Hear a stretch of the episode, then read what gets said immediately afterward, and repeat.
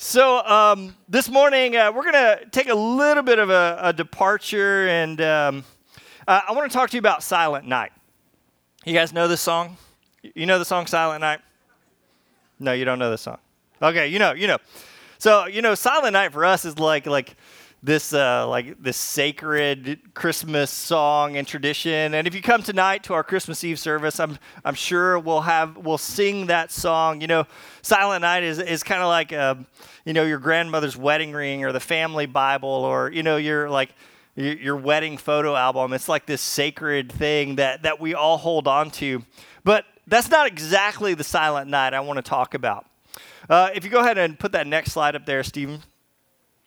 So, this guy right here uh, is named Johann Scheffler. And 200 years, get this, 200 years before the song Silent Night was written, Johann Scheffler, this uh, German priest, man was a he was a prolific poet and songwriter, over 200 songs, 1600 different lines of verse. 200 years before the song Silent Night was written, Johann Scheffler penned these incredible words. It's right there beside him. Look what he says. He says, Lo, in the silent night, a child is born, and all is brought again that e'er was lost or lorn. Could but thy soul, O man, become a silent night, Christ would be born in thee and set all things right. I don't know Johann very well, but good dude had it going on, right? Like these are some deep thoughts. And I, I just want to spend some time with these thoughts this morning. So, in some sense, uh, Christ's birth, you know, why we're here, why we're celebrating, in some sense, like Christ's birth can seem like a long way off. Like, like it happened a long time ago in a galaxy far, far away. Nothing? These are the jokes, folks. But think about it. I mean, it, how, how relatable is the world that, into which Christ was born to our world? He was born into a world that, that didn't have cell phones or cars or, or electricity. Like, like, seriously, how much experience do you have with, with shepherds or sheep or, or magi or genocidal kings? Even the fact that we celebrate Christ's birth only once a year makes it, makes it easy for us to kind of almost compartmentalize his birth as, as belonging to another time, a, another place, even to another people. But Johann, 400 years ago, crashed these incredible words right into that kind of thinking by raising the question. And I love the question that he raises out of this. And it is what if the newborn king wasn't just born in some other place for some other people, but could somehow be born again today, here, and now in us? So, in our season of Advent, we've kind of been talking about the three comings of Christ. We've we talked about Matthew talks about prophecy and this prediction. And a couple of weeks ago, we talked about the coming of the newborn king. And then last week, we talked about the second coming. And here, even 400 years ago, Johann Scheffler was talking about the coming of Christ in our hearts. You see, his assertion is that Christ's birth is not only something that has happened in history, but something that can and should happen in us. And this is an important biblical idea, even in uh, the book of Colossians, in chapter 1, verse 27. Look and see what it says. It says, For God wanted them to know that uh, that the riches and glory of Christ are for you Gentiles too. And this is the secret. This is the whole theme of the book of Colossians. He says, I have this secret and I want you to know what it is. And what does he say? What are those next four words? This secret is Christ lives in you. And this gives you assurance of sharing his glory. The NIV says, Christ in you, the hope of glory. Did you see what it says? It says, surprise, you're pregnant. Right? maybe Christ's birth is closer than we ever imagined. What if it was not somewhere else for someone else? So, if Scripture and, and Johann are right, Christ lives in us and can be born in us, then we should have two big questions from this idea. One is, first off, how can such a thing happen? And what are the implications for, for my life, but, but also for the world? If Christ can be born in us, what, how can such a thing happen and what are the implications? So, how can, the first question, how can we become a silent night? How can we become a manger, a place into which Christ can be born? How do we become a manger for the birth? Well, I think a good place to start is to follow the example and life of Jesus. Look what it says in Mark chapter 1 verse 35. It says before daybreak the next morning Jesus got up and went out to an isolated place to pray. Jesus does this frequently. In fact, and sometimes it's even hard for his disciples, his closest, his crew, his squad, it's hard for them to even find him. In the middle of a, his frantically busy uh, ministry, constantly teaching and traveling and healing, and with near constant interruptions, this, this, this habit or, or this, this uh, a process of going to isolated places to pray becomes a, a, habit, a practice, a rhythm for Jesus' life. In Luke chapter 5, verse 16, it says, Jesus would often withdraw to the wilderness to pray. Why? He just needs some me time? No, no, I think, I think he's showing us something. It makes me think of one of my favorite stories from the Old Testament is, is a story of Elijah, and it, and it comes in First Kings. In First Kings, uh, Elijah is going to meet with the Lord, and he climbs on top of this mountain. And while he's on top of the mountain there to meet the Lord, this huge windstorm comes. And I mean, it's, it's a hurricane windstorm, and it says that rocks are torn loose. But it says the Lord is not in the wind. And then there's an earthquake. Imagine being on top of a mountain and an earthquake happens, but it says the Lord is not in the earthquake. And then a fire erupts, but the Lord is not in the fire. And then finally, you know what it says in 1 Kings? It says there is the sound of a gentle whisper. And Elijah covers his face, and the voice of the Lord speaks to Elijah. You see, God's voice is not in the noise, but in the gentle whisper. And if Jesus is going to isolated places on a regular basis, it's so he can hear the gentle whisper of his Father.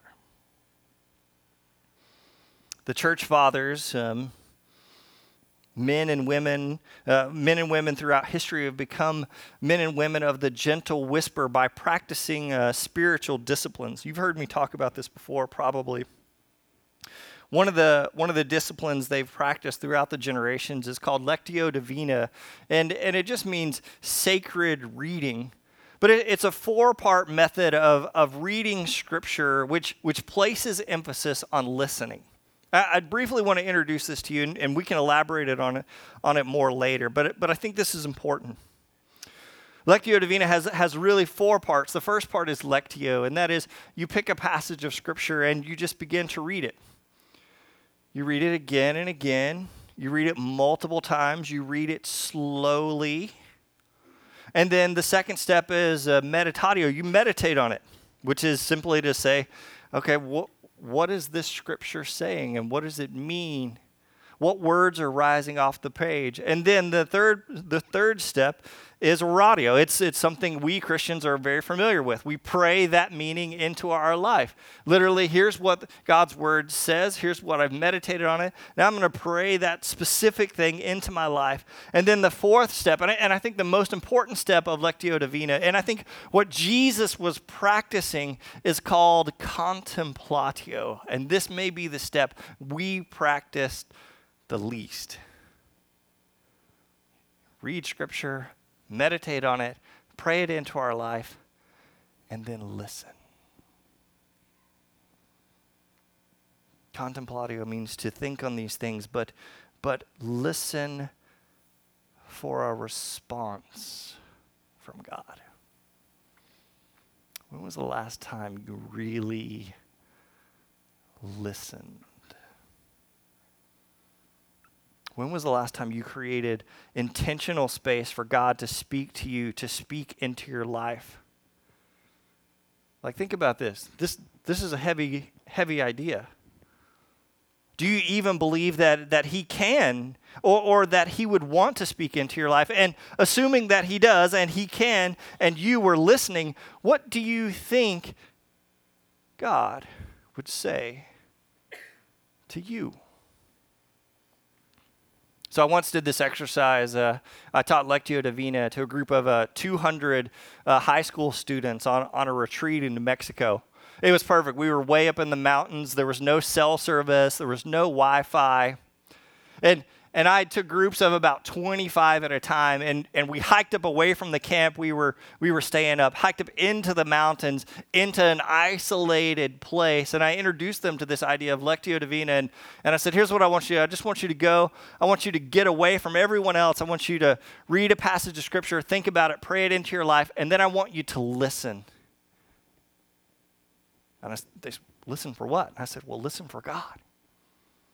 And they kind of snickered. And I said, whatever you feel like God is speaking to you, I want you to write it down. And if you're comfortable, when we come back together, I'll, I'll invite you to share it. Like these were church kids, they grew up in church their whole life. And this is like, we've never done this before. I said, well, let's try it. Let's see how it works. So I sent them away, gave them their time, sent them to an isolated place, and asked them to come back and invited some of them to share. These are teenagers, mind you. Some said nothing, and sometimes that does happen. And none of the teenagers said, Yes, I heard the audible voice of Charlton Heston speak to me. But some of the students returned with wide eyes, reflecting that, that somehow what they received they received more with their open hearts than their open ears. Their responses were incredibly personal and moving. Some of the responses included, I love you, and you are not alone. Some of the responses simply said, Don't be afraid. Most of the responses were intimate words of hope and healing and restoration, words of affirmation and encouragement. When I practice Lectio Divina personally, one of the things that I hear from God most frequently is probably what you would need to hear as well, and that is peace be still. It's interesting. With these teenagers, no one reflected harsh or cruel or hateful words most resemble what I imagine the prodigal father said to his long lost son as he embraced him. What each student realized is what the author of Philippians 2 expresses that, that God was somehow at work in them, and for a few moments, they became silent nights. And Christ wasn't born somewhere else and to some distant people, but Christ was born in them. So, Christmas Eve 2017. I want to encourage you to practice, uh, maybe try out some Lectio Divina, follow the example of Jesus. Uh, maybe tonight, if you can, like, like turn all the screens off, sit by the fire, open up scripture, read it, meditate on it. You can do it as a family, that'd be okay. Pray that meaning into your own life and then listen together. Um, but let me give you a couple of quick checks because I just told you that, hey, God speaks to you and can speak to you and wants to speak to you, and you should write it down and tell other people what He says. So um, I want to give you a couple of quick checks, right? Just in case, uh, uh, uh, uh want you to check yourself before you wreck yourself. Uh, because it, it can be a kind of dangerous thing to walk around telling people, well, God told me so. Have you, has anyone ever tried to use that on you before? Like, all right, so I want to give you I want to give you a couple of quick checks. Um, in your contemplatio time, uh, one check is to just ask yourself Does what you heard, received, line up with Scripture? Because God's never going to contradict His word. Are you with me? So if you said, Well, man, God said it's okay for me to shack up with my girlfriend, okay, hold on. Hold on. Because it's a dangerous thing sometimes because we get alone and sometimes we can convince ourselves of just about everything. So, your first check, your first real check is hey, does this line up with Scripture? Is this really what God says in His Word? And, and your second check really should be uh, can your community of faithful, faithful friends affirm it? Uh, like I said, left to my own devices, I can convince myself of almost anything. Are you with me? Like, has that ever happened? So, each of us, we need a church, we need a fellowship, we need a community, we need discipling relationships. Uh, we, we really need two friends. Uh, we need Gracie and Truthy, right? Every Christian needs these two friends. In John, it says that Jesus was filled with both grace and truth, and we need those friends in our life, right? Amen? People that will speak honestly to us and, and with mercy and with grace, but also people who will speak into our lives truthfully. So make sure it lines up with Scripture. Check it with Gracie and Truthy. And finally, I, I, if you are going to practice Lectio Divina, if you are going to become a person of the gentle whisper, become a silent night, if you're going to create a conscious space in your own life into which Christ can be born, it's going to take practice. If you're going to know God, you're going to have to be still and know. Jesus did this often. So here's the hard part for us even if I created a perfect moment of stillness and silence right now, many of us might fail to hear the gentle whisper. And it's not because we're, we're not speaking or, or making noise, but because you and I have become so addicted to frantic busyness that even though your body and your mouth are still, your mind keeps going. Some of your minds are going right now.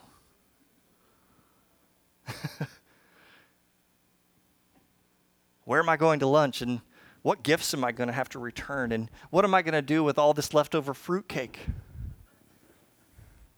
How in the world am I going to pay off this credit card bill? Have you seen our world become addicted to busyness? Uh, I saw a guy the other day. I was at a uh, uh, just just out and about at a at a store and uh, had to go to the restroom and I, and I walked up to the urinal and there was a guy at the urinal next to me and he was on his cell phone.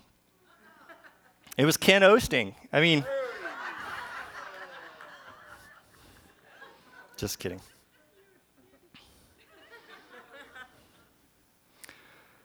So I need to, to raise a red flag. If you go to the beach, red flag says don't go in the water. And there's a red flag that we need to wave and, and actually think that, that Christmas waves this red flag. It says, danger, danger, danger. And where it gets really dangerous is when the reason you can't cease and be still is because what you are doing or achieving is too important to stop. Man, I, I want you to hear this. Danger, danger, danger. If the reason you can't be still is because you have become too important. Danger, danger, danger. I gave a part of this teaching before at, um, at, at, my actually my parents' church in Birmingham. And I, and I gave this warning to the, the, the business dads that never see their kids and are working 60 hours a week. And, and I said, How are you going to hear the gentle whisper in that kind of schedule, in that kind of busyness, where in a place where you've become too important to stop and be still? Jesus wasn't too important to stop and be still, but, but somehow what you're doing has become too important to stop and be still. So I gave this teaching, and, and at the end of the service, this guy came up to me, and man, he was dressed sharp. He had his business suit on. And he said, Hey, can I, can I just speak to you for a minute? I said, Yeah, man, sure, absolutely. And he said, You were talking about me. I said, Really? He said, That whole part about busyness and frantic busyness and schedule. He said, I'm incredibly successful. I own my own business, all this kind of stuff. And, and he said, as soon as you started talking about this addiction to frantic busyness, he said, I'm here with my whole family. He said, everyone in my family leaned forward and looked at me.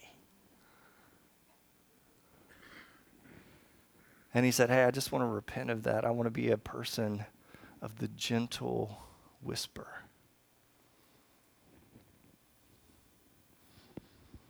It's going to take some practice. But if you can apply silence and stillness to your life, you and I can become mangers, silent nights into which Christ can be born. So we've talked about how. Let's briefly talk about what are the implications. Look what Scheffler says. He goes on to say this. These are hard words. He says, Though Christ a thousand times in Bethlehem be born, if he's not born in thee, if he's not born in us, thy soul is all forlorn. Did you hear that? Man, maybe he's born a thousand times in Bethlehem, but he, if he's somehow not born in us, then thy soul is all forlorn. Jarring words. You hear what he says? He says, he says essentially like it doesn't matter how many Christmases you have celebrated. You, you, your, your tree may be trimmed, your stockings may be hung with care. You may be all pro at Christmas, hanging lights like Clark Griswold. You may be a veteran of many, many, many Christmases. But if all that Christ's birth means doesn't somehow resonate in us, if it doesn't root itself in us in some tangible way, if it doesn't shake up the routines and rhythms of our life, if it doesn't produce in, in, in us, in our world, the best and noblest ideas of God, we remain a slave to sin and doubt and anxiety and fear and worry and money and the opinions of this world. We remain, a, we remain a slave to frantic busyness, to our own self importance. If it doesn't pr- produce some sort of change in you, if Christ is not born in you, it is all for naught. And maybe you're sitting there and it's just hit you. I missed it. Has that ever happened to you? Like you go through all the motions and all the rigmarole and all the all of the parts and pieces of Christmas, and then you come to this moment of thinking, man, in this whole big thing, I've done everything right and still missed it. If that's you on Christmas Eve, 2017, I want to tell you this it's not too late.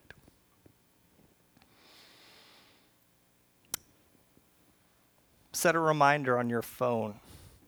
Just just type four words into your phone, put it on a recurring basis, put it on your calendar, and the four words are become a silent night.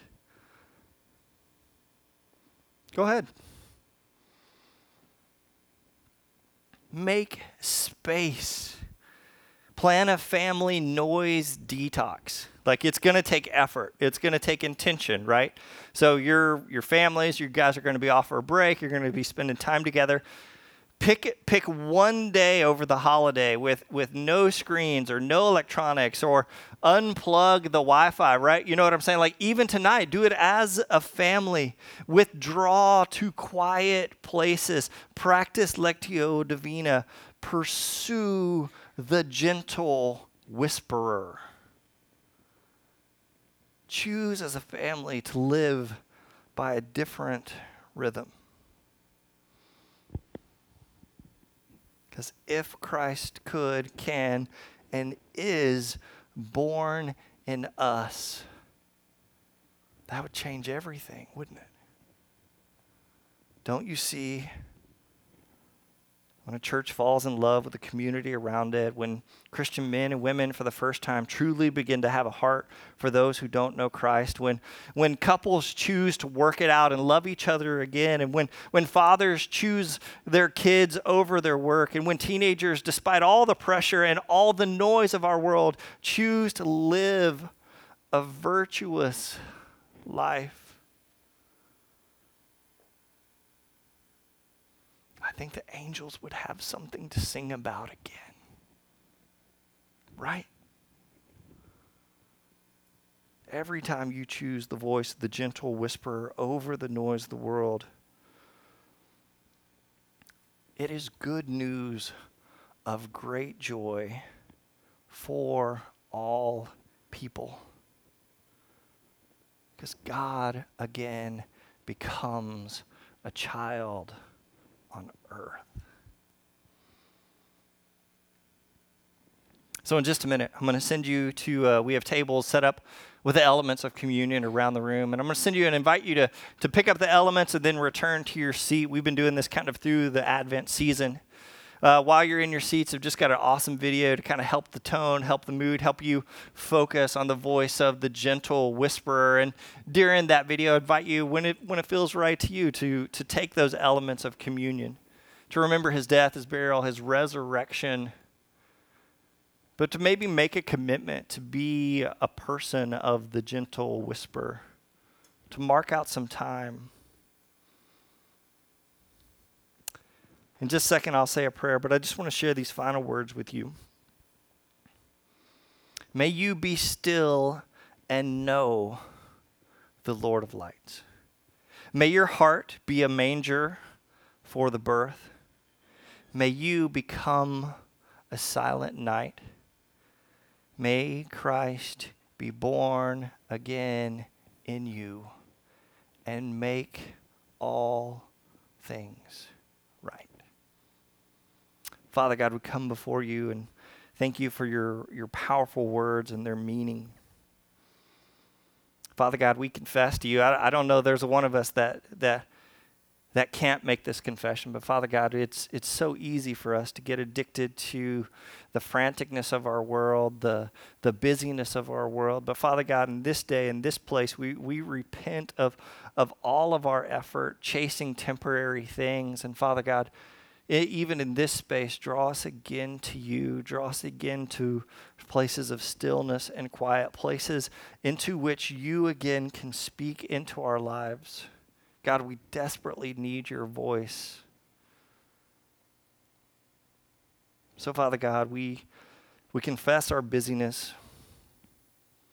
We place ourselves again in stillness before you. How you can, where you can, help us to become mangers for the birth. And may all your will and all your desire and all your goodness, may the very gift of your Son, Jesus Christ, be born in us. We love you, Father. It's in your Son, Jesus' name, that everyone together says,